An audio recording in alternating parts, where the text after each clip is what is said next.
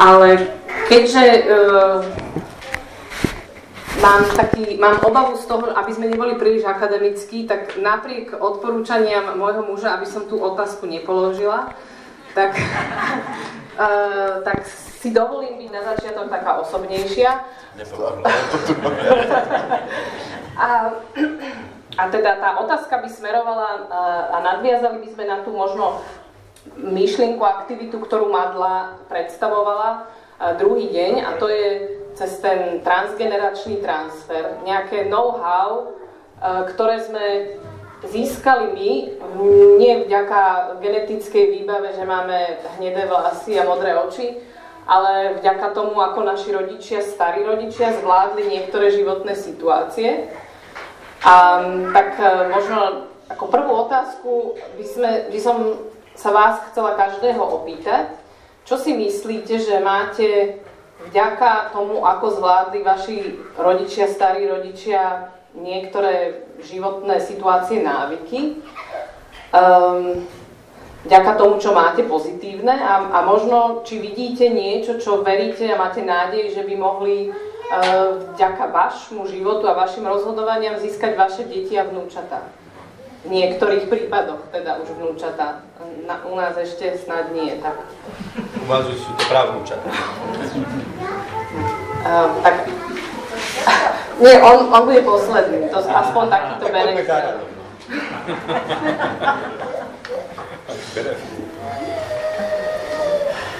No, to je, to je taká, taká otázka. No, áno, áno, ja som si to tešil, že to je taká otázka.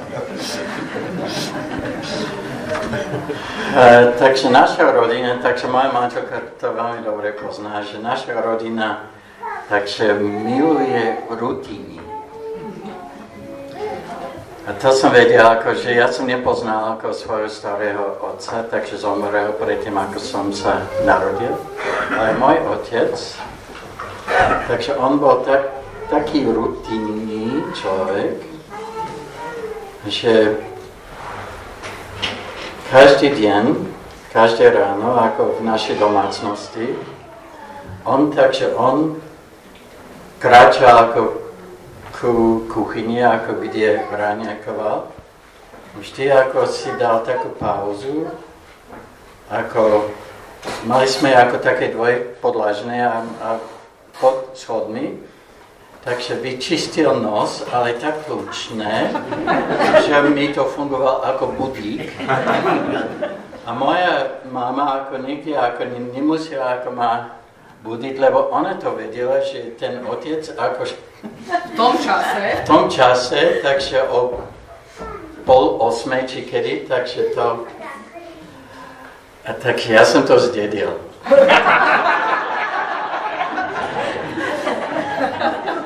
Takže nie, nie ako týmto spôsobom, ale takže moja, moja manželku to štve, že keďkoľvek vojdeme do, do Teska Lamač, lebo bývame v Lamači, vždy parkujem v tom istom, ako úplne istom, akože keď je obsadený, tak sa som nervózny.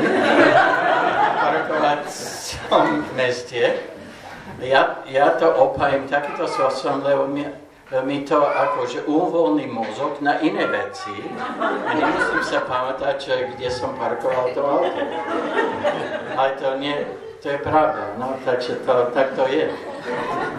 Takže rutiny sú, takže my sme, ja som to zdedil, takže oni akože, keď máš rutiny, takže vtedy ako veľa ako veci ako nemusíš sa starať, lebo to už funguje automatické.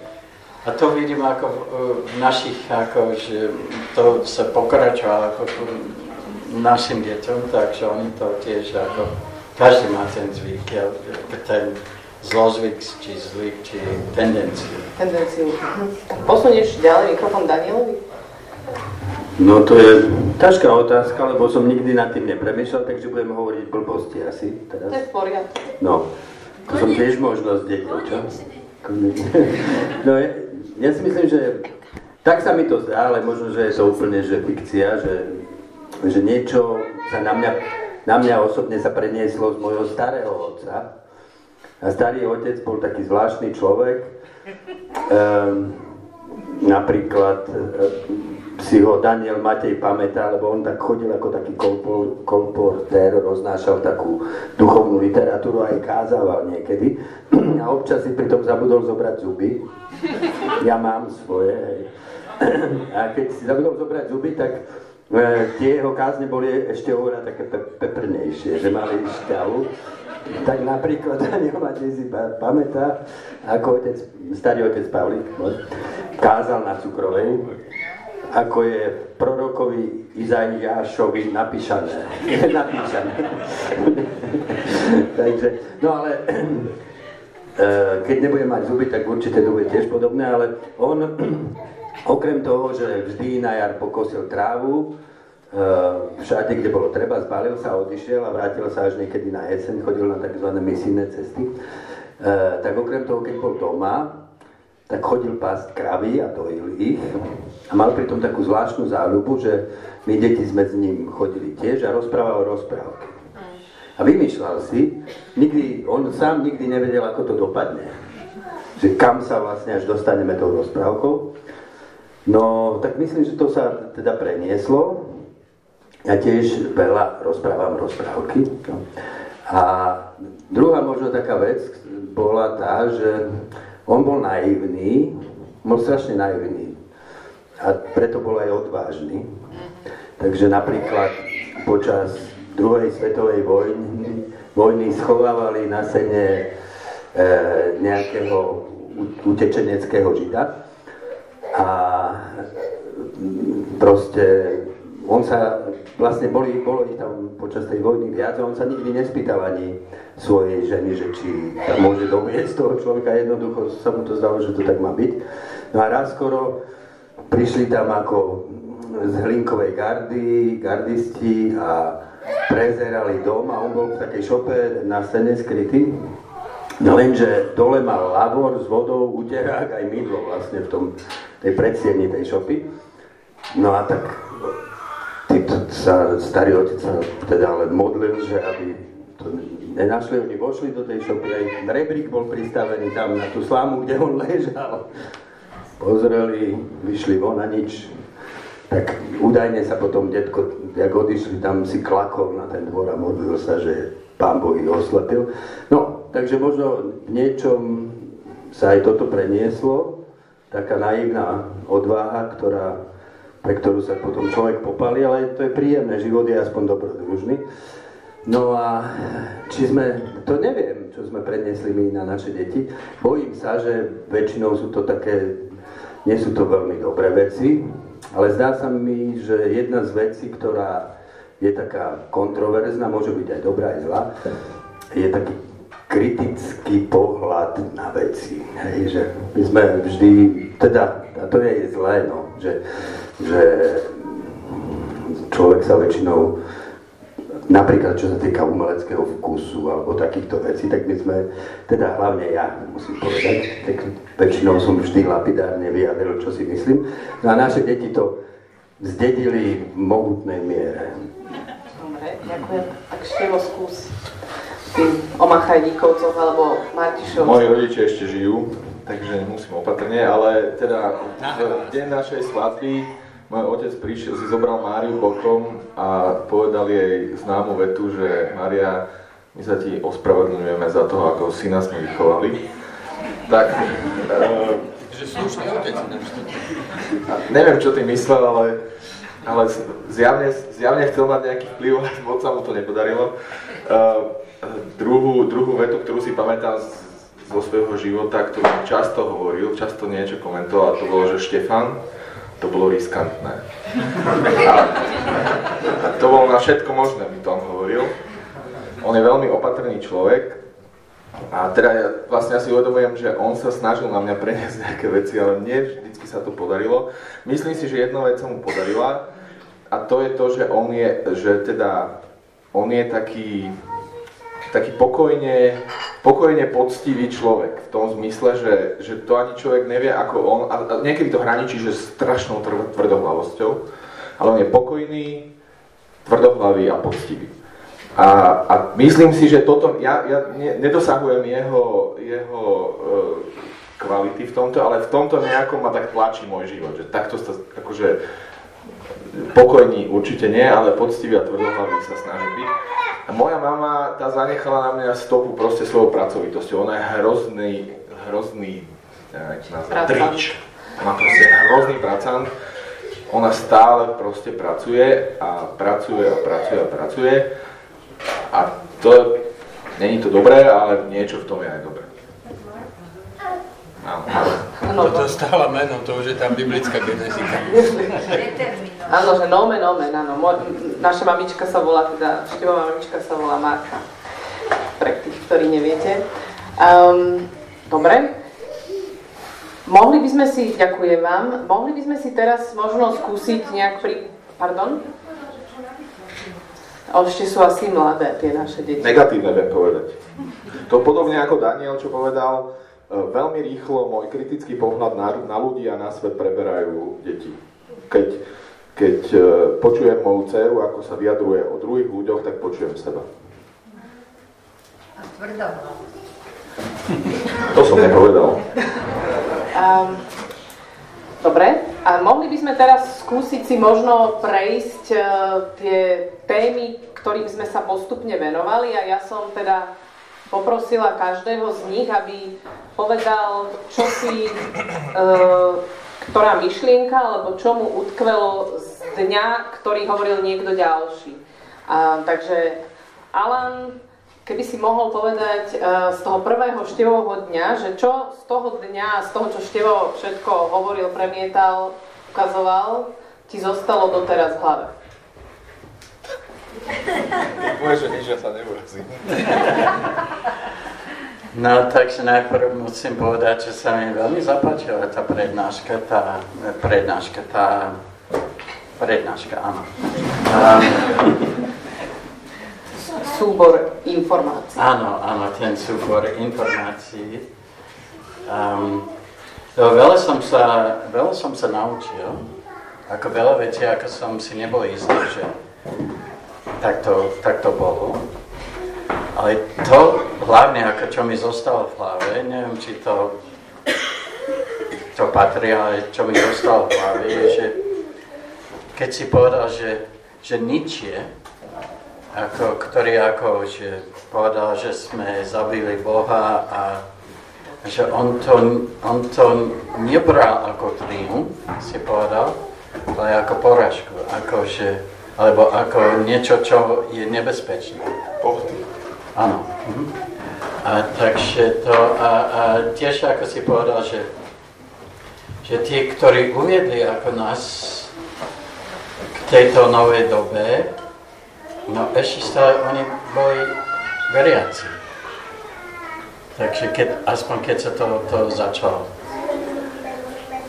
Takže to má troška ako dáva takú mieru istoty um, aj v tom, že, že ten Pán Boh, akože on sa stále objavuje rôznymi spôsobmi, aj v tých najhlbších mysliach ako týchto ľudí, ktorí uviedli nás ako do, novej, do nového spôsobu myslenia. Ešte stále tá, ten Pán Boh bol aj prítomný, aj v ich mysľach. Takže to, to mi to zostalo v hlave, že Pán Boh je, že nie je až tak jednoduché, ako ho, vy, ho vymazať. Takže on sa stále rôznymi spôsobmi, spôsobmi ale sa objavuje stále, stále, stále. Aj v, aj v tom prípade, že keď niečo ako píšeš, že sme ho zabili, a že nič sám ako to vedia, že to môže dopad, to, ten dopad nemusí byť tako, že pozitívny. Takže to mi zostalo v hlave. Neviem, či som pochopil úplne ako to, čo si chcel povedať tým, ale to je to, čo o tom rozmýšľam vtedy. Chceš to nejako komentovať, či to Alan dobre pochopil? Áno. Áno, dobre. Ja som len sa snažil povedať, že dosť často v takej tej populárnej verzii ničeho sa to bere ako, že triumf, že ešte, ešte je také memečko internetové, že Nietzsche je mŕtvý, Boh, boh je mŕtvý Nietzsche a potom je, že Nietzsche je mŕtvý Boh, to sú také tie také skratky, ale, ale že no, proste ne, ne, nebolo to také jednoduché. Tak druhý deň hovoril Alan, e, nejaké skúsenosti, ktoré s Colin zažívajú, tak Daniel, keby si k tomu ty povedal, čo tebe z toho dňa aj z toho, čo Madla potom uviedla, zostalo? No, tak mňa na Alanovi aj z Kolín ako fascinuje to, že ako mm, keď Alan hovorí nejakú myšlienku teologickú, tak vlastne je to vyextrahovaný jeho praktický život, e, za ktorým je spustu skúseností, zápasov a tak. A taká bola aj teraz ten jeho príspevok, tak to sa mi ako páči, že to nie je teória, ale teória, ktorá je vytvorená, ktorá so životom veľmi nesúvisí, ale skôr je to ako keby e, myšlienky duchovné alebo teologické rozímania, ktoré sa zrodili z tých zápasov, ktoré na tých svojich cestách akože žiješ a tak.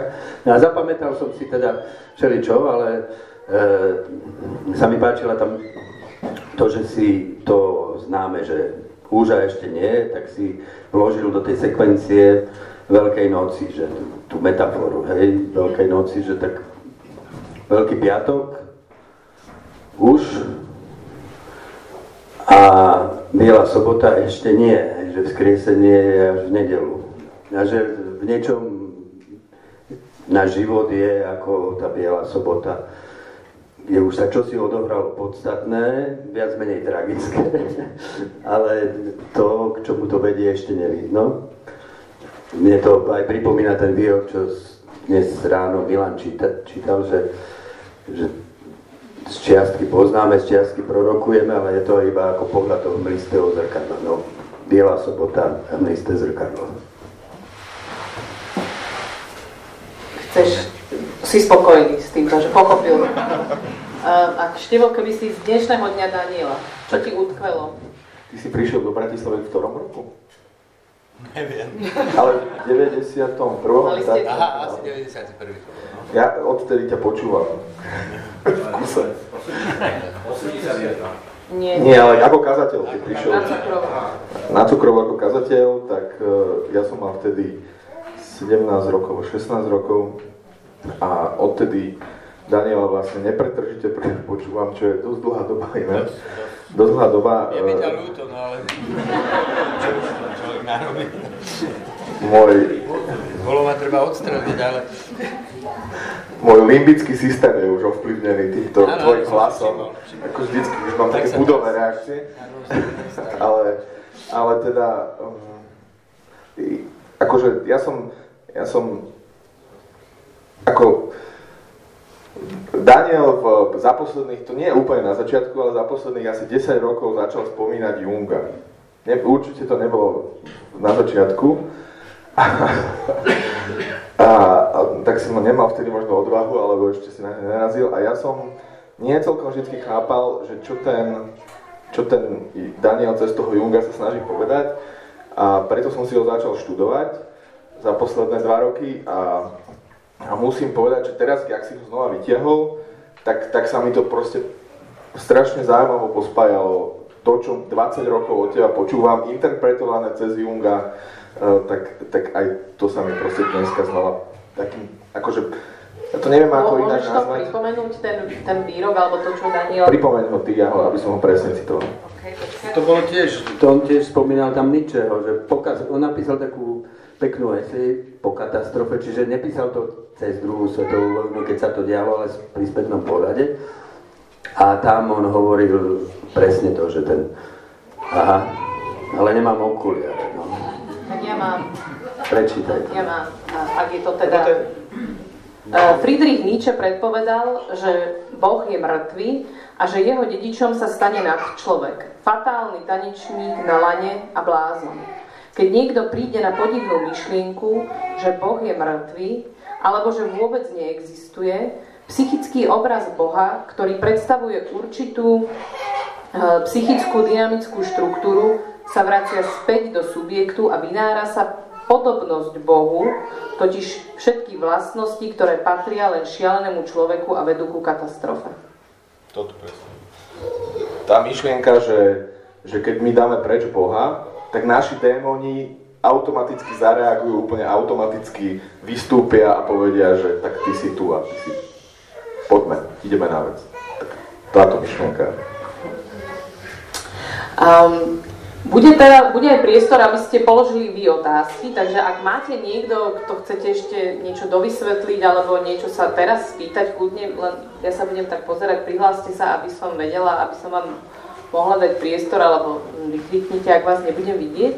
Niektorí ste využili aj možnosť teda tej aplikácie na otázky a um, najviac tam rezonuje téma vo vzťahu k mladým ľuďom, a vo vzťahu, vo vzťahu k tomu, že akým spôsobom um, komunikovať o budúcnosti alebo o obavách uh, s, s mladými.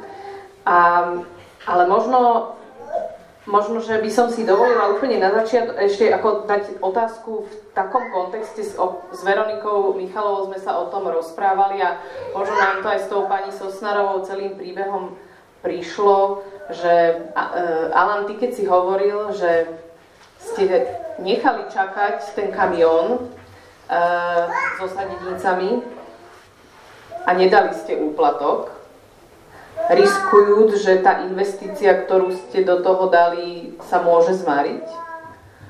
Um, prečo si nedal pokyn alebo nedovolil tým svojim ľuďom, aby dali nejaký malý obnos, nech však išlo o dobrú vec. Um, prečo, keď ide o fakt dobrú vec, tak pár eur navyše predsa už akože systém nezachránime, ani ho, ani ho príliš nepomôžeme? Uh, dobrá otázka. Takže, ale to, čo si povedal, ja si myslím, že keď ide o dobrú vec, to je to, čo je veľmi nebezpečné. To vtedy, lebo keď sme začali tú firmu v Afrike pred 10 alebo 12 rokmi, sme stále ako boli konfrontovaní s tým, že uplatok tu. A, sme vtedy sa rozhodli, že, že nie, že žiadny nikdy. A niekedy ako sme museli počkať, ako že napríklad sme počkali 6 mesiacov na pripojenie k elektrine. Um, ale takže ja osobne, ja, my sme sa tak rozhodli, že ten úplatok len aj malý, to je ďalší pokrm ako tomu monštru, hej, že to keď, keď stále dávaš a podporuješ ten systém, a, takže možno ako si môžeš to, to dovoliť, môžeš to obhajiť, je to dobrá vec, ale nakoniec to je vždy otázka nie etická, ale spravodlivosť. Lebo nakoniec, ako v každom korupčnom systéme, ten najslabší je ten, ktorý platí, doplatí akože tú korupciu.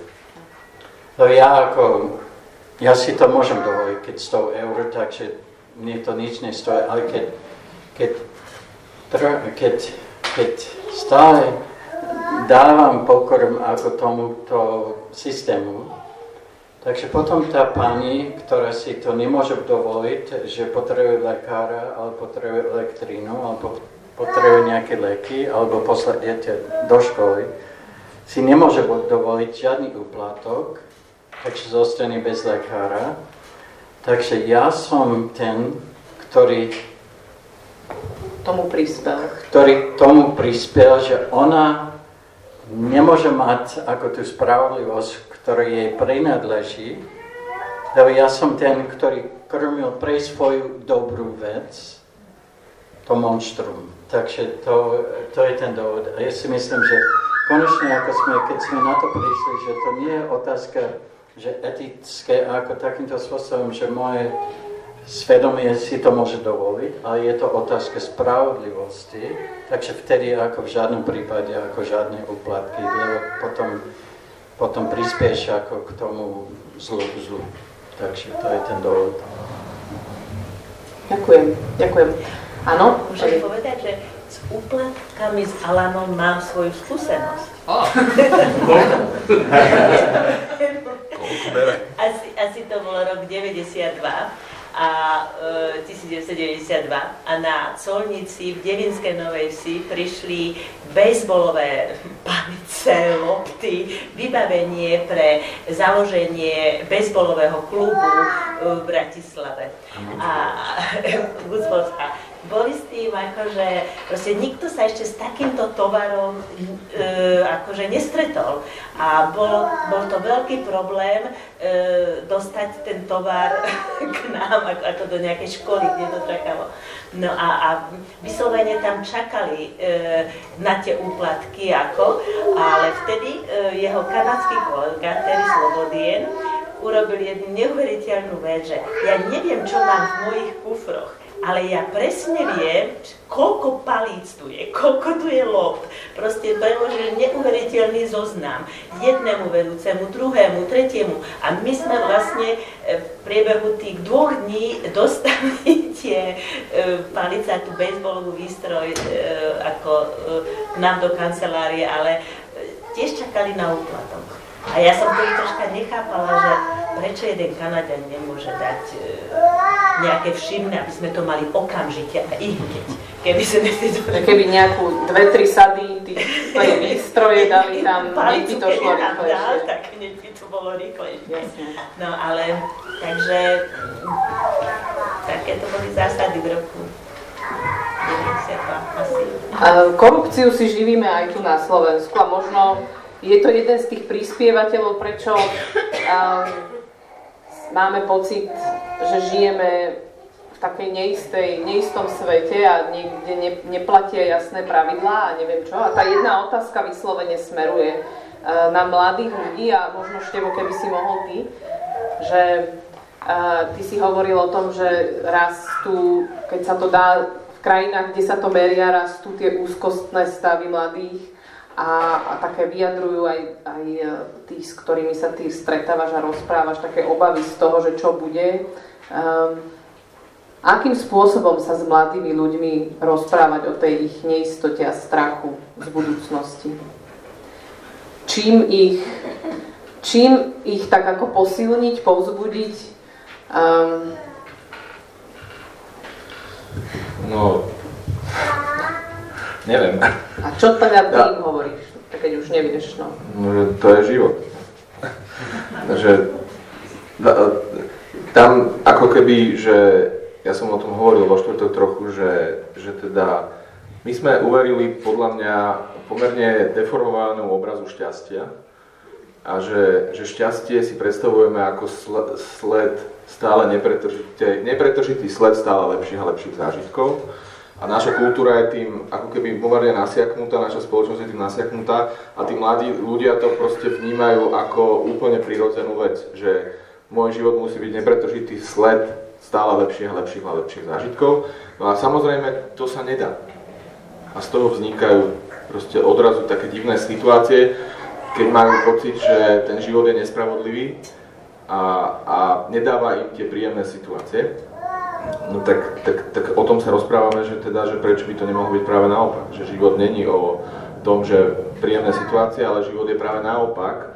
O prekonávaní problémov, o zvládaní utrpenia, bolesti a strachu, o tom, že, že ten, ten uh, to je ten Petersonov citát, teraz on hovorí ako keby, že mladí muži, mladí muži, že, že čo, čo hovorí mladým mužom, ktorí sa cítia taký stratený, rozochvený a podobne, on hovorí, že metaforicky samozrejme, na pohrebe svojho otca musíš byť ten, na ktorého sa všetci budú vedieť spoláhnuť.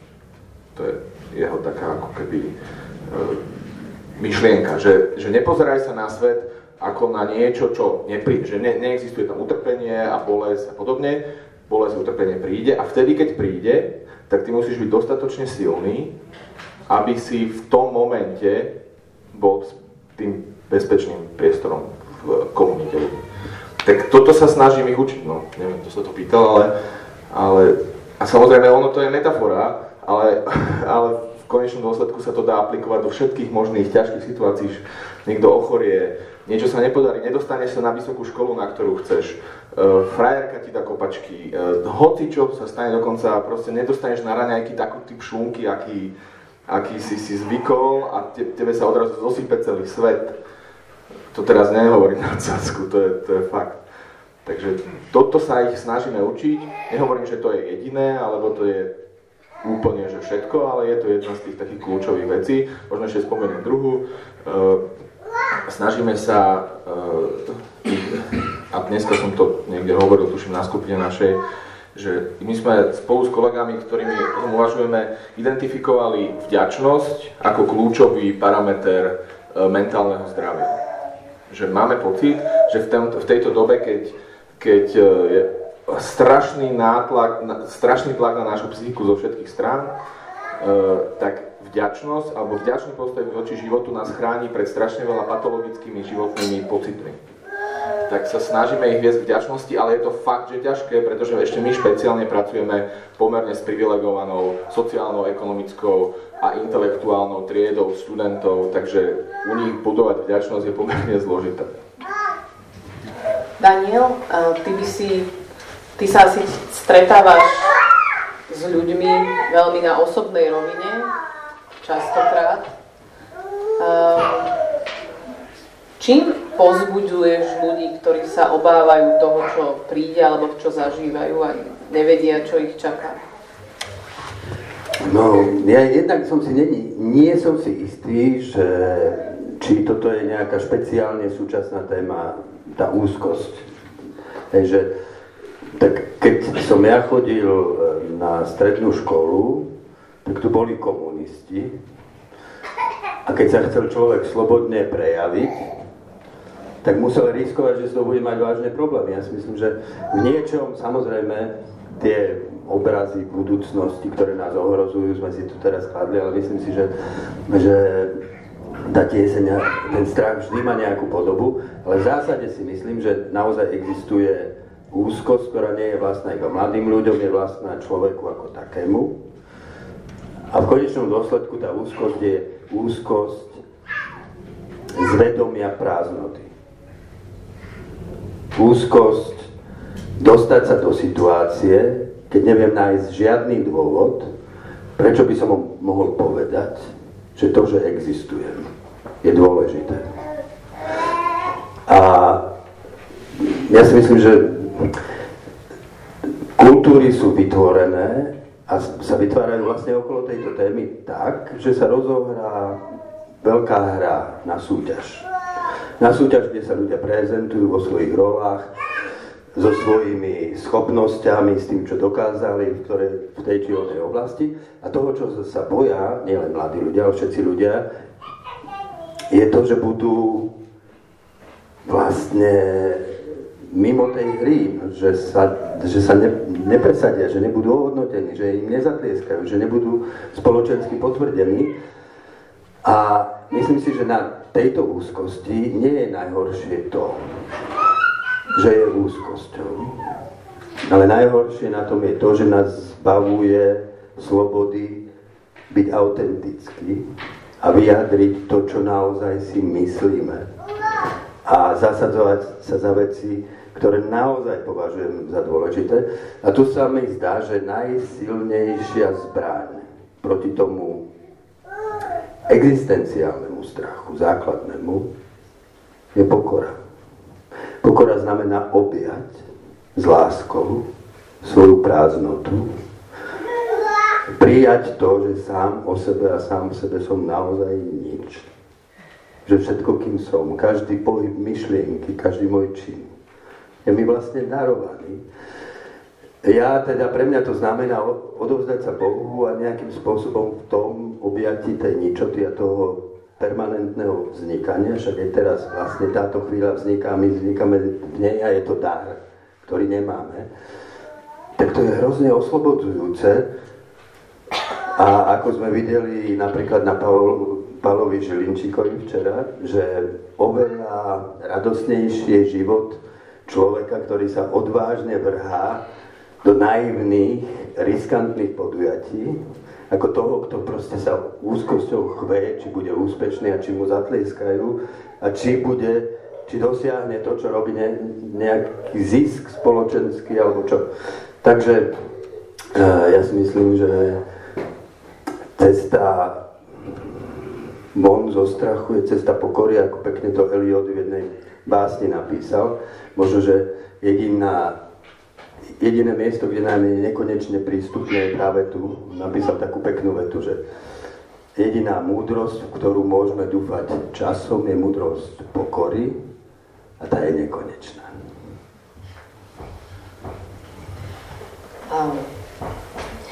Tá ďalšie, ďalšie otázky by som asi trochu spojila z tých, čo boli položené, lebo tiež sa týkajú detí a myslí sa tým ako naše deti keď sme ako rodičia, väčšina z nás deti má, alebo už vychovala, alebo ešte práve tým prechádza. A, a teda jedna, jedna vec súvisí naozaj s takým tým duchovným kresťanským životom, že akým spôsobom našim, našim deťom, aj tým malým, komunikovať vieru ako, ak sa chceme vyhnúť, alebo ak nechceme, aby sa to zredukovalo len na chodenie do kostola a nejaké navštevovanie biblickej školy. Um, čo, je, čo je ten spôsob, aby sme vedeli tak dobre tieto veci odkomunikovať a pripraviť ich na to, čo ich v živote v budúcnosti čaká. Um, tak možno ale ty už máš za sebou Ty máš najviac, ty máš veľa detí a aj vnúčata, tak e, možno keby si skúsil ty začať s touto otázkou. A takže nemáme veľa, máme dvoch synov a jednu dceru. A ma to šokovalo, akože tento rok, keď som zistil, že náš najstarší syn bude mať 40 rokov. Takže takedy 40 bol veľmi starý a teraz je akože Dieťa. Dieťa, nie? To je nič, to je nič. Uh, takže máme tri vnúčata, takže ne, nemáme málo, ale, ale nemáme až tak veľa, ale to, ten, ten počet, akože úplne ako oni nám stačia. Um, že ja, ja si myslím, že sme takým dosť, ako by som povedal, že čo sa týka toho všetkého, ako už je veľmi neúspešný. A z tohoto hľadiska, že, ale sme zabezpečili ako jednu dobrú vec, um, že sme, akože nie sme našli, ale že každý náš syn si našiel veľmi dobrú manželku, a takže tá manželka musí, že doplňuje akože to, sme, sa nám nepodarilo, akože, že čo sa týka výchovy ako tých našich synov. Takže v tom máme šťastie, to, hovorím pravdu, takže to, to nie je akože... To je super. To je super. To je podľa mňa snom každého rodiča. Aby takže to by som doporučil. Keď, keď máte syno, takže, takže aby ten syn našiel dobrú manželku. Takže naša skúsenosť je, že dcera, akože ona už sama ako bola už dobrá a zrela. Našiel si ju nejaký nezrelý muž. tak takže ten muž môže, môže byť hociaký, takže tým pádom... Ale to, ja osobne si myslím, že že je to úplne Božia milosť. Takže ja, takže samozrejme, ako... No, poviem ešte jednu vec, poslednú asi.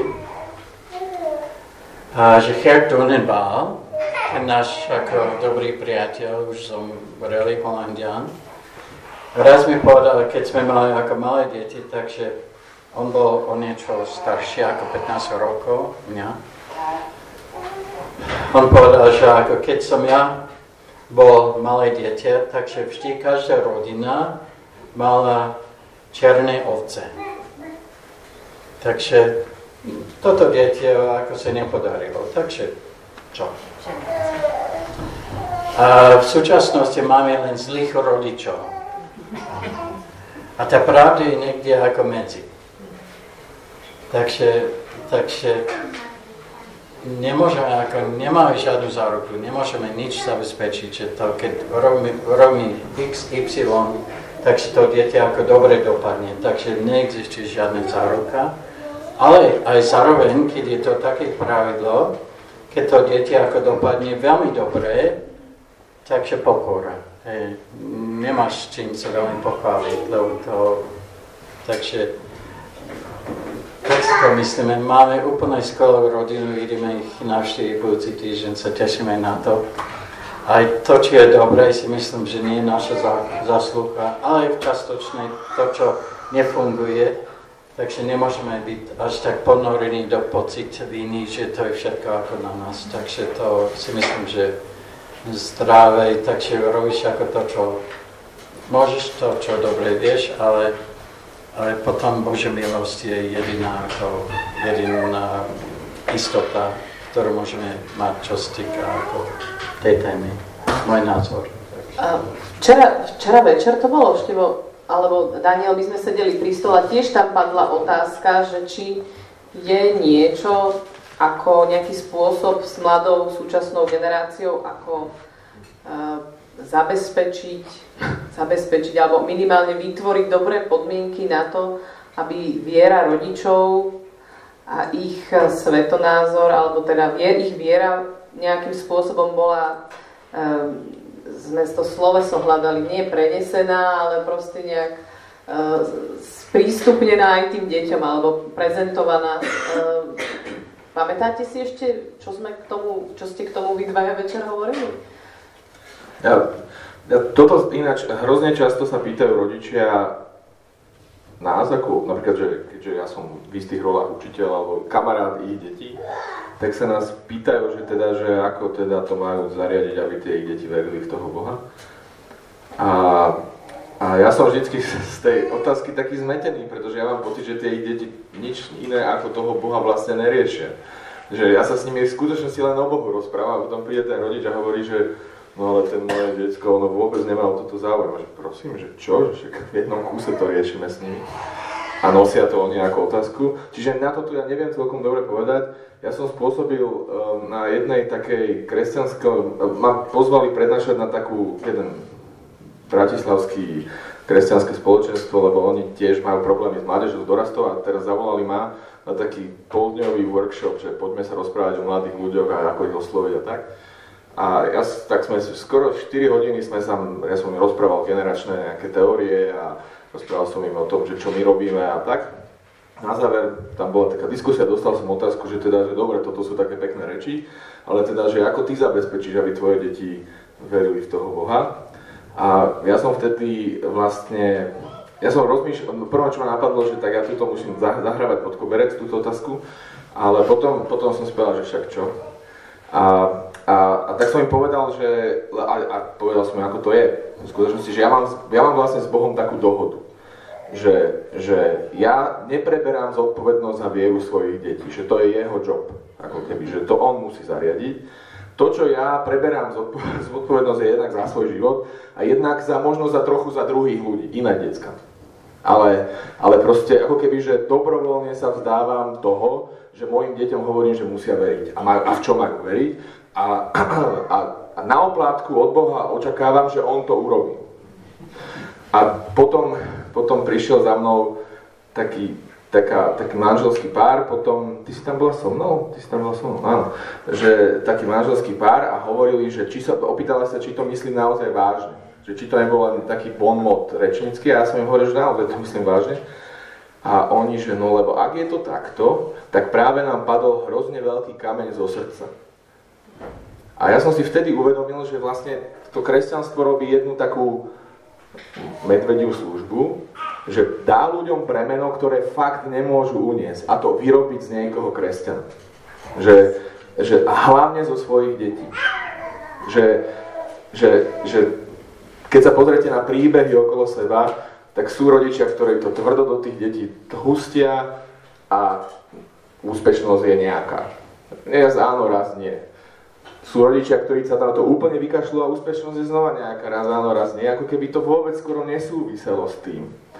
Takže, takže toľko to ja viem jediné k tomu povedať. Jediné, čo naozaj je fakt, že rodič je jeden z najhorších ľudí, hlavne vo veku tínedžerstva, aby sa rozprával s ním, so svojím dieťaťom o Bohu. To je proste, ne, môžeme to psychologicky analyzovať, akokoľvek analyzovať, ale proste zažil som fakt decka a je ich veľa, ktoré majú úprimnú túžbu hľadať zmysel, pravdu, Boha a tak ďalej, ale so svojimi rodičmi sa za svet o tom nebudú rozprávať. Daniel? No,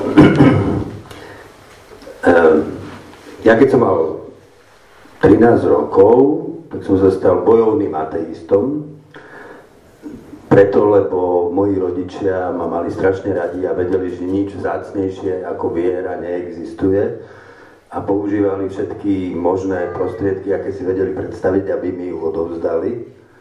A v podstate to bol súbor mnohých vecí, ale okrem toho to bol ten obrovský tlak. Aj teda aj tá verzia kresťanstva, ktorú mi odovzdávali, ktoré spôsobilo to, že som sa stal naozaj úprimne presvedčeným ateistom a cítil som to ako obrovské oslobodenie. Keď som sa potom stal kresťanom a zažíval som Krista takým úplne, teda dosť odlišným spôsobom v tej slobode, otvorenosti, tak keď som ako rodič mal deti, tak som si predstavoval, že tak ja to teraz už viem tak určite to nemôžem robiť tak ako moji rodičia, e, pretože to, tie deti do, doženiem do ateizmu a však možno sa z toho dostanú ako, a však, no ale na druhej strane ty nikdy nemôžeš celkom prekryť to, že to chceš. Že to je tvoja túžba, vieš? Že to vlastne tie deti aj cítia. No, žili sme oveľa iným módom života, také slobodné kresťanstvo. Mali sme dokonca sa dá povedať, keď sa spätne pozerám, možno viac nie kresťanských alebo sekulárnych priateľov ako kresťanských. Oni v tej kultúre vyrastali a tak. No a dnes by som mohol povedať s Alánom, že som rovnako neúspešný otec v tomto smere.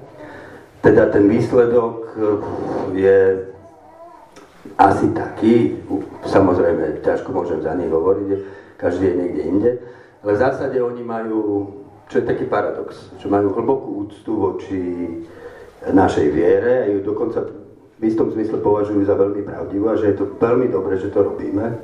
Je výborné, že to kazateľ káže, píše tie knihy, ja s tým všetkým súhlasím, len ja nemám skúsenosť s Bohom, žiadnu. Ja nemám ten dôvod, ja nemám z čoho to vlastne tú vieru dať. Hej? To je vlastne ten posledný rozhovor vlastne s Damianom. A a, a ja teda, zak, pretože môj koncept zviery je, aký je, tak viem, že mu neviem povedať nič iné, len že áno, že chápem to. Lebo to chápem. Teda a v podstate po všetkých tých rokoch to vnímam tak podobne ako števo.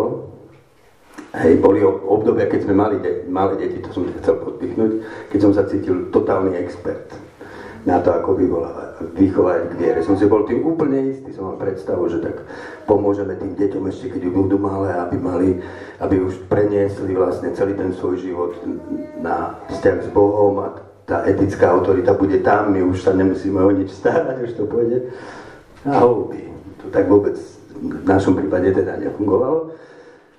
Ale teda rezonujem veľmi s tým, čo si povedal a sú za tým aj také moje obľúbené moji obľúbení autory, napríklad Kierkegaard, v tej známej knihe Báze na chvenie, tak vlastne tým začína, že, že všetci dnes hovoria, že už treba ísť ďalej. A teda spája to s otázkou viery a pochybnosti. Ako keby už všetci naozaj verili. Ako keby už všetci naozaj pochybovali. Lenže mne sa zdá, že vo všetkom ideme ďalej. Ale vo svojej existencii nie. Žiadna generácia píše Kierkegaard, nemôže ani vieru, ani pochybnosť odovzdať ďalšej generácii. Nemôže to urobiť za ňu. Všetci začíname úplne od znova.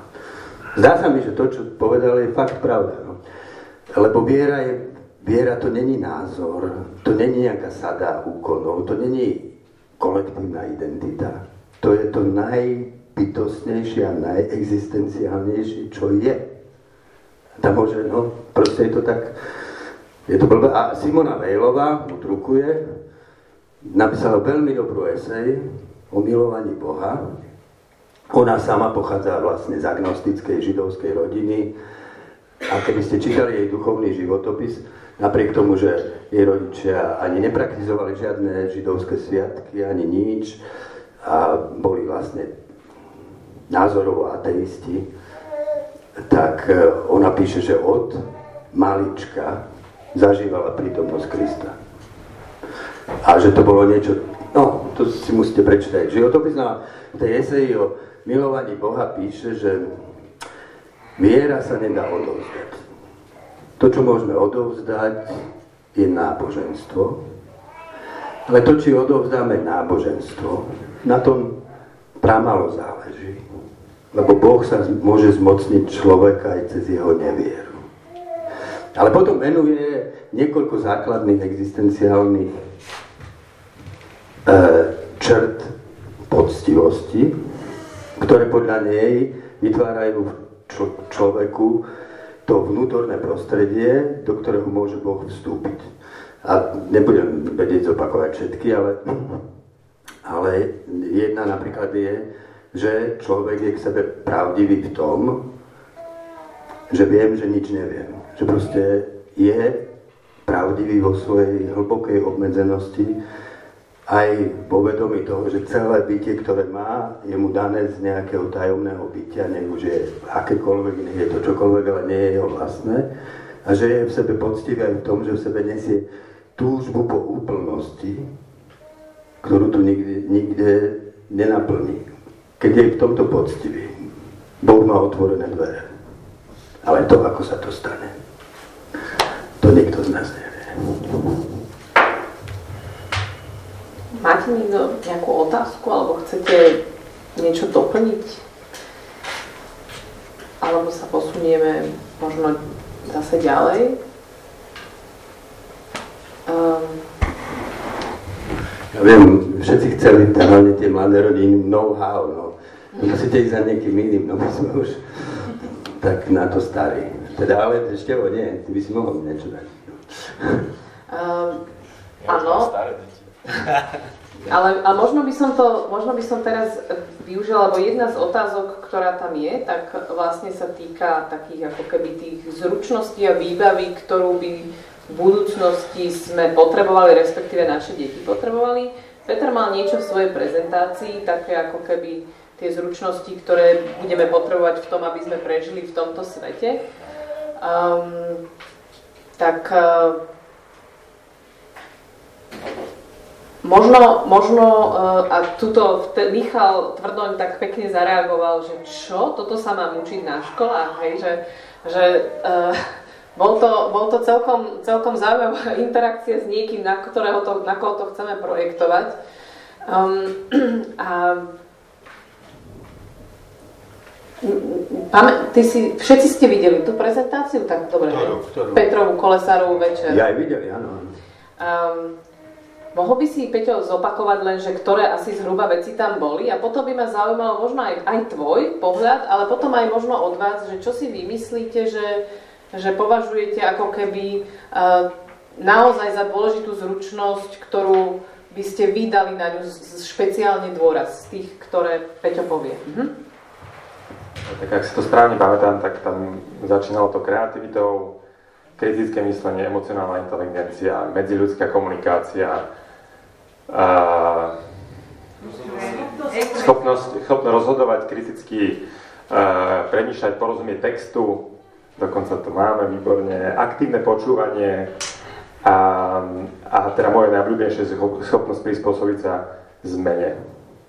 Hej, to posudzovanie, rozhodovanie tam tiež. Ďakujem. A teda otázka tvoja... Že čo, čo teda, ty si teraz to aj povedal, že čo je podľa teba také naozaj, že bude dôležité, že to, keby si robil ty niekoho pripravoval svoje deti na, alebo školu, tak ďakujem, že čo by si z týchto na, zvlášť vypichol? Tak ja, ja som mal v, v oktobri minulého roka takú prednášku e, v rámci projektu Pontisu e, na svojej strednej škole e, pre asi 80 alebo 100 študentov a jedna, jedna z úloh bola, že skús povedať, že aká aká zručnosť bude pre tých študentov, ktorí budú maturovať a niekoľko rokov najdôležitejšie zamestnaní. A ja som si teda vybral kritické myslenie a analytické písanie. Um, to je, to je uh, pre mňa zručnosť, ktorá je ako keby univerzálne aplikovateľná, uh, aby človek vedel uh, jednak porozumieť slovu, porozumieť textu, spracovať to do nejakých štrukturovaných štrukturovaných myšlienok, a či to už hovoriť alebo písať, to je jedno, ale vedieť, vedieť vlastne to nejako kriticky, um, kriticky spracovať. Čiže toto je, to je pre mňa také uchopiteľné. Samozrejme, tá, to prispôsobenie zmene, to je také skôr také akoby ašpiračné, že je to super učiť deti, ale pre mňa je to ako nepedagóga, ako človeku, ktorý nerozumie školstvu, veľmi, veľmi neuchopiteľné. Že jasné, že chceme učiť deti, aby sa prispôsobili zmene, ale ja na to nemám odpoveď, že akým spôsobom. Ďakujem. Ja, ja to mám tiež na fotke. Uh, tak uh, ak si to chcete, ak to vidíte teda, keď okuliare nemáme všetci, že... Ne, nemáme všetci. že, že čo teda... Čo tam je? Môžete to takto zväčšiť. Aha, zväčšiť, jasné. Že čo, čo z týchto zručností by ste vy konkrétne, Števo, začni ty. Teraz je to už veľmi veľké, to možno... že čo, čo si myslíš, alebo možno nie je tam vymenovaná, je taká vec, ktorú by bolo, bude potrebné, aby sme zvládli, alebo naše deti zvládli? No, tak je to... Jednu. Nepoviem jednu, lebo to sa nedá, ale, ale ale teda dve veci poviem. Prvú vec je, že, že na, akože, ani neviem, že z ktorej strany začať, lebo to je strašne komplexná vec. Náš problém často je, že aj deti by radi rozvíjali tieto veci, ale rodičia to moc nechcú. Lebo nie sú to pragmatické zručnosti, ktoré okamžite prinesú nejaký typ efektu. To je fakt, že že proste ten, čo tu povedal malý tvrdoň, že to, čo sa máme rozprávať, že naučte nás fyziku a angličtinu, nech máme nejakú univerzitu, nech proste konečne skončíme v nejakom jobe. A, a to je, čiže, čiže máme ako keby debatu o tom, že čo je dôležité, musí pred, predchádzať aj nejaký spoločenský konsenzus v tomto smere. A druhé, čo chcem povedať, je, že mne sa zdá, že v následu, a teda to nemám z vlastnej hlavy, to veľa autorov v súčasnosti začína ako keby prichádzať s tým, volá sa to, volá, na, v angličtine začína vznikať nový, pro, uh, nový termín self-authoring. A je to, je, rozumie sa pod tým sada zručností porozumieť samému sebe. A, a to treba deti učiť, že od škôlky. Oni tvrdia, že to je, že od škôlky, to není, že dojdeš na vysokú a tam, tam to zvládneš, ale že to je, to je prístup k životu, keď sa pozeráš do seba ako na niečo, čo musíš pochopiť, že čo sa v tebe, čo sa v tebe deje. A teraz nemyslím ten len, len taký nejaký pragmatický emo, zvládanie nejakého emocionálneho života, ale proste otázky zmyslu, psychológie, e, perspektívy dozadu, dopredu, prežívanie existenciálne a tak ďalej. Všetky tieto veci, na to človek potrebuje istú sadu zručností, tak a, keď, a niektoré z toho sú v tom. A, čiže, ale v tom, ja mám problém s tým zoznamom, je, že ten zoznam v skutočnosti, e, tie termíny, ktoré sú tam použité, by sme museli veľmi dlho diskutovať, čo vlastne tým myslíme. Lebo, lebo to je... Tvorivosť je super zručnosť. Super. Ale keď sa na ňu zameriate, tak vyrobíte vlastne, keď vyrábate len tvorivých ľudí, alebo teda keď podporujete tvorivosť človeku a nepodporujete iné dôležité parametre života, tak vytvoríte pomerne nepoužiteľného človeka. Lebo naša spoločnosť je postavená na tom, napríklad v podnikaní, že tí, ktorí sú najviac stvoriví, tak tí skrachujú. Tí potrebujú tímovú spoluprácu, projektové riadenie, e, analytické myslenie, kritické myslenie, lebo keď je niekto len tvorivý, má super chrlý nápady, chrlý nápady, tak ale to je v skutočnosti v bežnom svete pomerne nepoužiteľný človek. Potrebuje vedieť, rozumieť tomu, že treba pracovať v týme, treba počúvať druhých ľudí, treba rozumieť druhým ľuďom, treba napríklad, keď už teda mám nejaký nápad a chcem, aby ho iní realizovali, tak musím mať retorické schopnosti to tým ľuďom vysvetliť, že čo ja vlastne chcem a tak ďalej. Čiže je to pomerne komplexná vec a preto si neodvážim vybrať jednu vec. Daniel? No, ja sa tak na to dívam a hneď si vravím, že tak možno sme neboli až takí zlí rodičia, lebo toho, čo je tu menované, tak toto neviem, či sme my odovzdali, ale to teda kreativita, kritické, analytické myslenie, schopnosť posudzovať a rozhodovať, schopnosť prispôsobiť sa zmene, schopnosť porozumieť textu, tak v tom sú teda, tieto naše deti fakt dobre. Ja si myslím, že a toto mi vyskakuje, e, aktívne počúvanie, lebo aj mladých ľudí, s ktorými sa my cez nich kamarátime a ktorých poznáme, tak e, je pravda, že tieto zručnosti, akože má, táto nová generácia má často, alebo aspoň ten okruh ľudí, ale myslím si, že napríklad toto, aktívne počúvanie, to je niečo, čo veľmi chýba. A teda, e, čo je veľký deficit. A myslím si, že to môže zahrňovať sebe všetky tri rozmery. Aktívne načúvanie sebe, aktívne načúvanie druhému a v tomto kontexte aktívne načúvanie transcendencii. Pretože to vlastne spolu súvisí. A to hrozne súvisí s poznaním seba, že, že myslím si, táto nová generácia, aspoň ten okruh mladých ľudí, ktorých ja nejak poznávam som v styku, tak sú veľmi akože teda tá kreativita, tá kritické myslenie, schopnosť byť pružný v zmene, to všetko tam je. Ja by som si vybral to aktívne počúvanie v takom širokom kontexte. A teda s tým podľa mňa súvisí veľmi tá emocionálna inteligencia.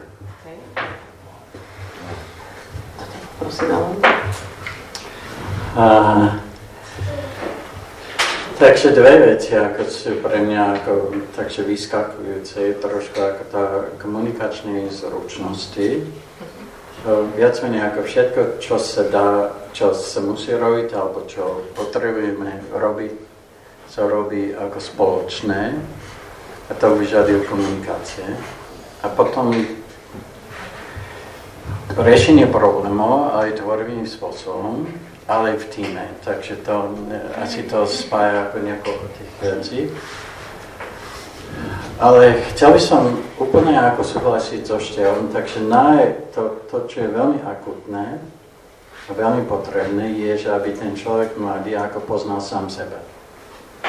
Takže aby, aby bol stotočný s tým a spokojný s tým, kým je. Čo je veľmi ako ťažké ako pre 18-ročného. Ale keď, eh, keď, keby sme ako vedeli ako ich viesť k tomu, že kým si, čo, takže to je, to je vzácne.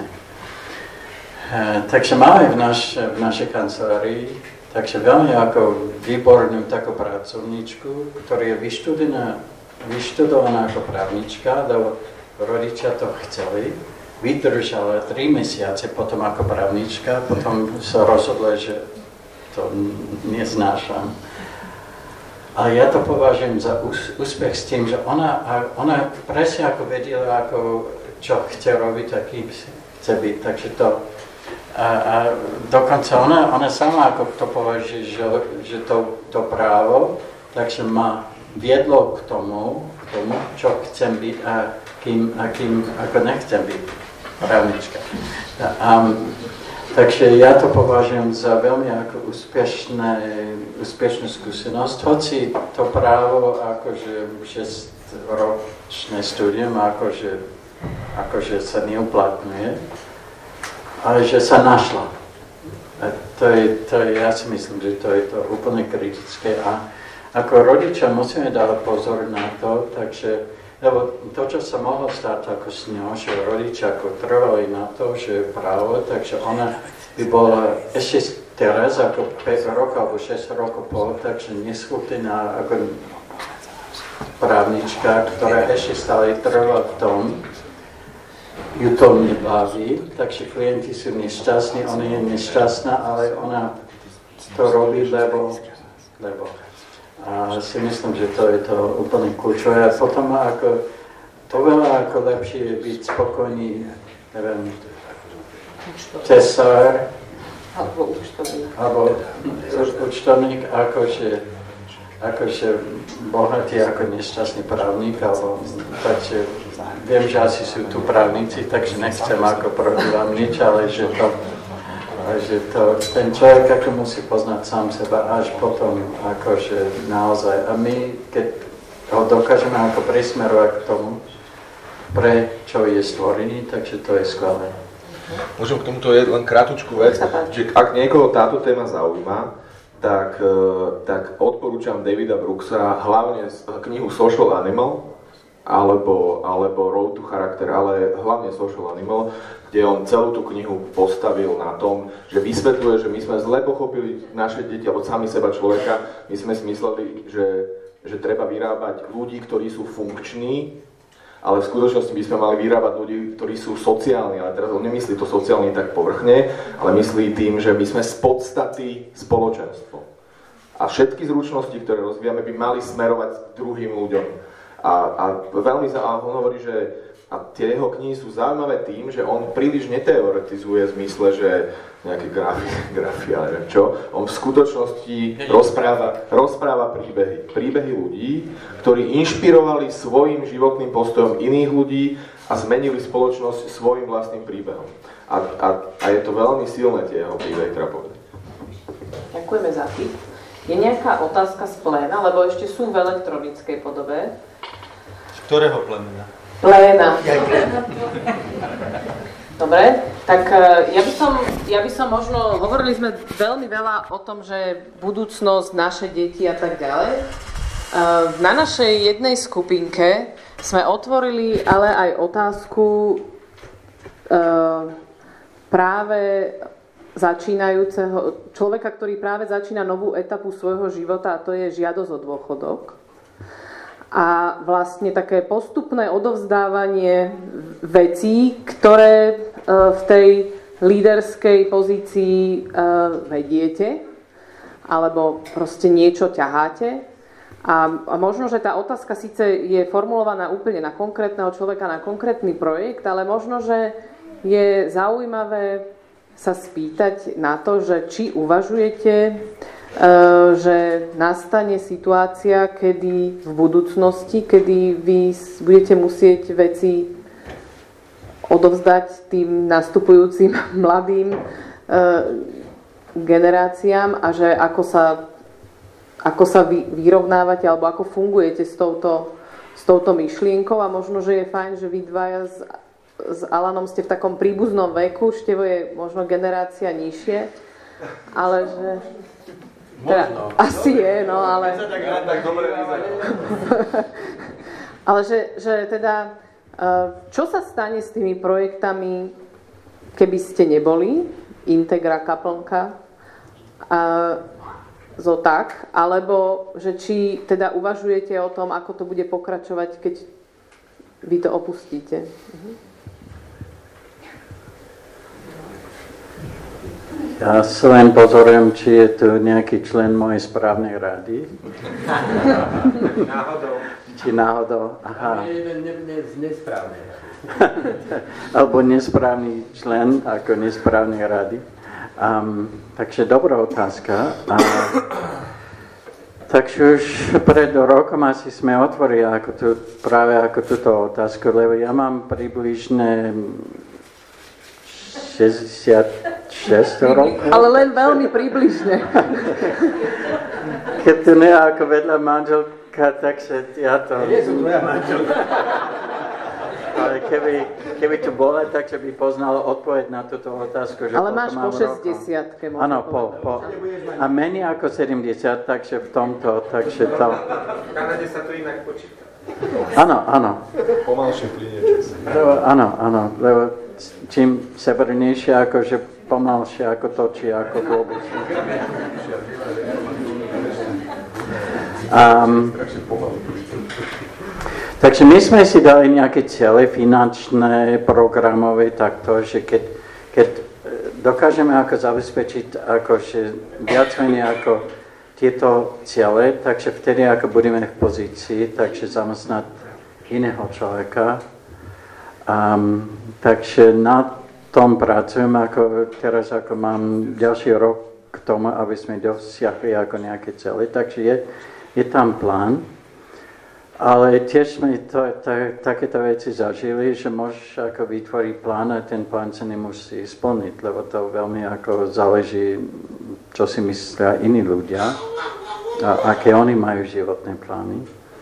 A, takže ja, to, ja, to, ja si myslím, že je to čas, častočný plánovací proces, častočný taký náhodný proces alebo, alebo, alebo milostivý proces, takže to takže nevieš to úplne ako určiť, ako to dopadne. Môžeš sa k niečomu smerovať, ale potom byť flexibilný, keď sa niečo ako nedopadne, ako očakávaš. A, a tiež ako mm, chcem podať niečo, ako čo sa Milanovi ako veľmi nebude páčiť, bojím sa. A, a to je, že veci ako nemusia trvať väčšine, ani dlhodobé. Takže ako kazateľ píše, že veci majú začiatok a koniec. A to nemusí byť zlé. A je to nebezpečné, ako keď človek ako je v pozícii, že odštartoval niečo, či firmu, či školu, či čo, že si vytvorí tako, taký taký názor, že to musí za každú cenu pokračovať. Lebo to sa stane ako týmto spôsobom, takže, takže presne ako to, čo si napísal a čítal dneska ráno, že Izaeš, akože, že tú modlu ako postavíš svojimi rukami a potom ako sa k nej ako klaniaš. Takže to, Takže tá firma, alebo tá škola, alebo tá mm, NGOčka, či čo, ako môže sa stať ako tým, ktorý musí pokračovať, lebo to tvorí ako moju takže povesť. A to je nebezpečné.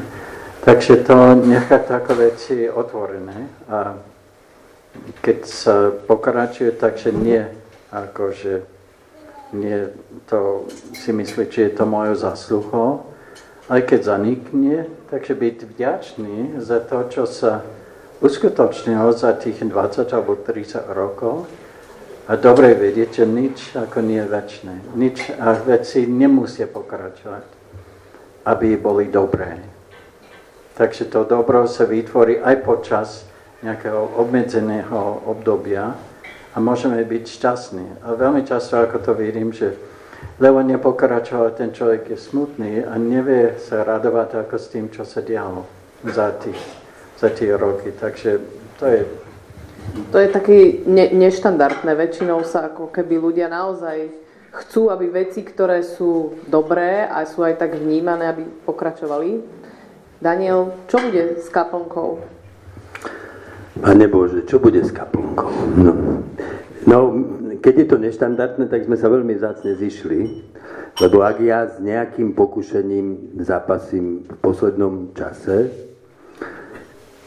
tak je to pokušenie odísť na dôchodok a venovať sa už iba písaniu, malovaniu, manželke. tak tej sa ešte celkom venujem troška. A to ti hrozí oficiálne za koľko? Uh, za tri roky. Len problém je napríklad, čak sme o tom dokonca hovorili na našom týme, že by som si chcel zobrať sabatikl, aby som napísal istú knihu, ktorú, strašne, ktorú mám pocit, že musím napísať, skôr keď umriem. No, ale keď nad tým rozmýšľame, vieš, no, v podstate nemôžeš sa vyšmyknúť. No, dúfam, že sa mi to podarí. Čiže u mňa je to tak, že jednak asi môj typ spirituality je založený úplne, a to si nevymýšľam, na tom, že ja sa všetkého toho, čo robím, zriekam. Že, že, sa proste, že sa k tomu neviažem a už ma to začína aj ovplyvňovať.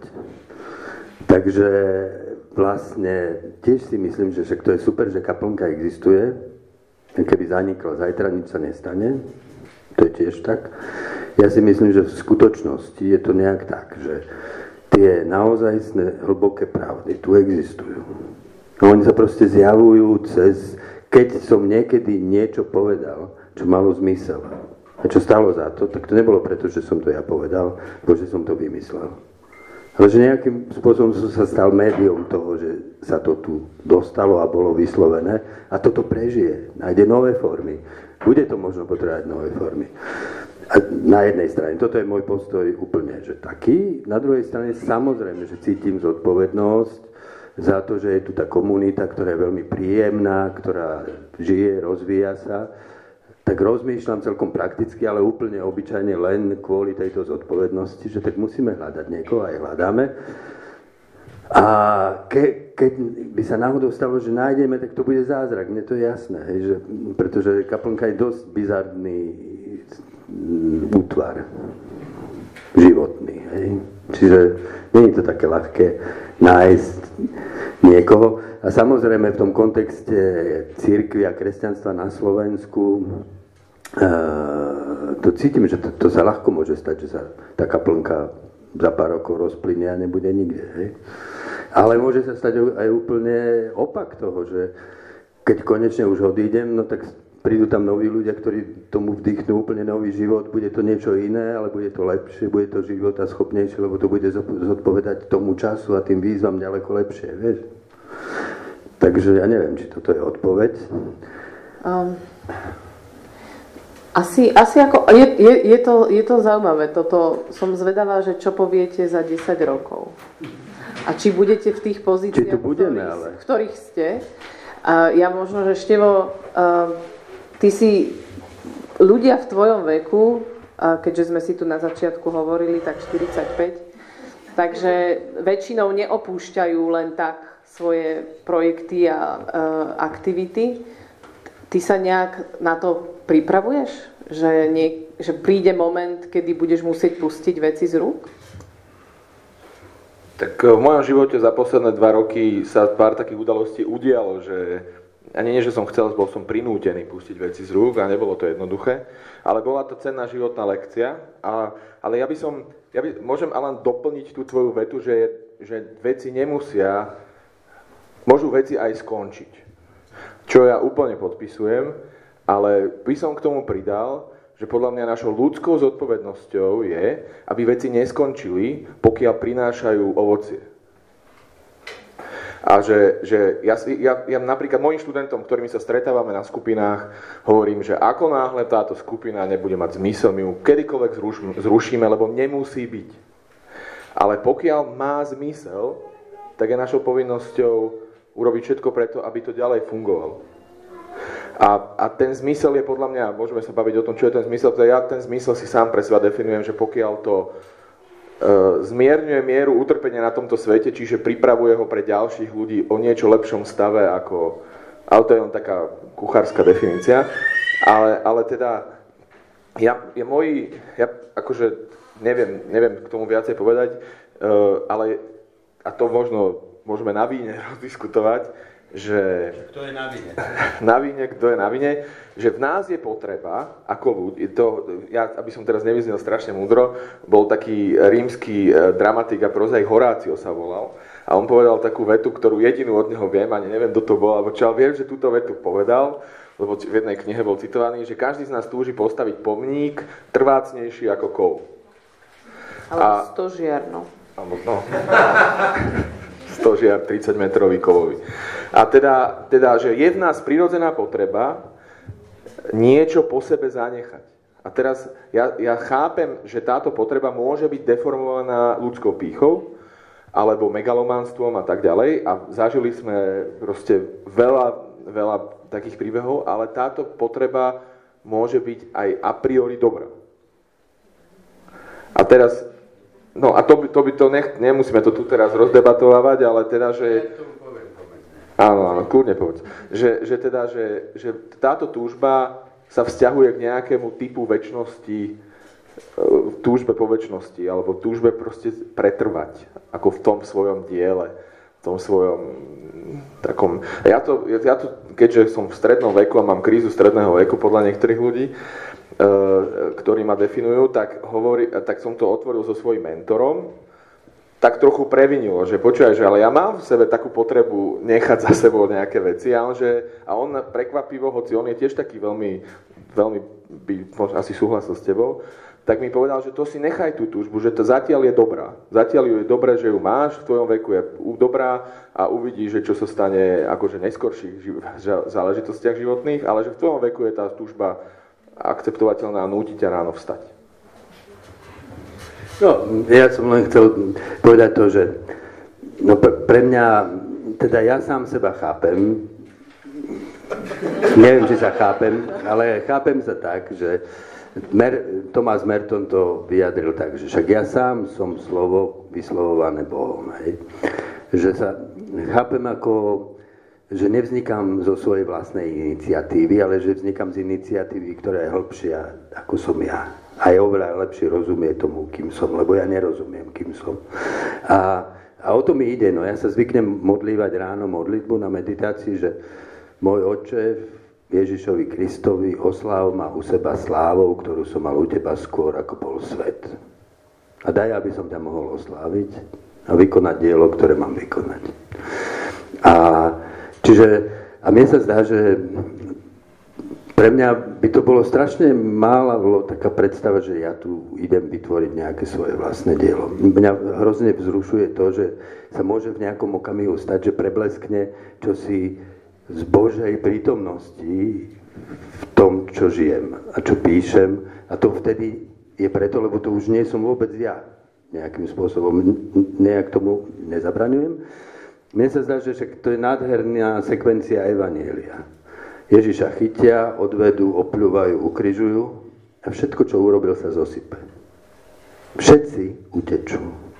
Peter ho zaprie a Judáš ho zradí. A predsa povstane církev. Um, veľmi často, veľmi často je to smutno, ale sme svedkami toho, že niečo, čo je veľmi dobré, skončí podľa nás pred časom. A to je, to je, to je smrť mladého človeka. Ako, každý ako poznáme takého človeka, ktorý podľa nás už by nemal zomrieť a zomrel. Takže to je to tajomstvo. A si myslím, že niekde ako na to nebudeme mať dostatočnú silnú odpoveď, že prečo, lebo to prečo nám nie je dané. Ale je to fakt. Sa to uskutočne.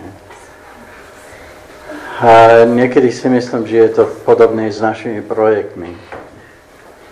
Takže to súhlasím so štieľom s tým, že ako kým prináša ako dobre, takže usilovať aby sa to pokračovalo, ale niekedy ako je to mimo tvojich kompetencií a moci a, a ten projekt alebo to, tá dobrá vec zanikne a musíme sa s tým stotožniť, podobné ako stotožniť s tým, s tou smrťou mladého človeka. Ale veľakrát my tie veci zachraňujeme tým, že sa ich vzdáš. Takže to je veľa takých prípadov, no, že áno. bola zachránená, že ten, čo to napríklad rozmehol, alebo postavil, tak v istom momente povedal, že už musím ísť ja preč, aby to prežil.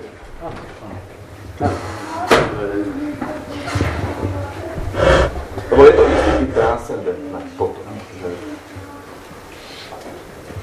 Ešte si sa Daniel nadýchoval. Ja, no, ale to je veľká téma, akože. Existujú najstrašnejšie slova, ktoré Ježiš povedal podľa Evangelií, sú tieto, že ak ma chce niekto nasledovať, a nemá v nenávisti svojho otca, svoju matku, svoju ženu, svoje deti, dokonca svoju vlastnú dušu, nebude ma môcť následovať. Nechcem teraz rozvíjať, čo všetko tá nenávisť zrejme znamená, ale je to v zásade, tá nenávisť je spojená s tým privlastňovacím zámenom svoj. Ak byť v Kristovi znamená vydať sa na takú tú neskutočne e, proste dobrodružnú cestu, že učiť sa milovať všetkých, tak paradoxne najväčšou čím protirečením lásky je prisvojenie. Láska ako prisvojenie. Toto je moja žena. Toto je moja práca. Toto je moja kaplnka. Toto sú moje deti. Toto prisvojenie, to moje, to sa musím naučiť nenávidieť, aby som miloval v slobode. Aby som mohol dávať slobodu. Tomu, čo robím, aj vzťahom, ktorým žijem. No teda to bol len taký komentár okrajný. Ďakujem. Asi by sme chceli ukončiť toto rozprávanie vaše a ďakujem za otázky, ktoré prišli.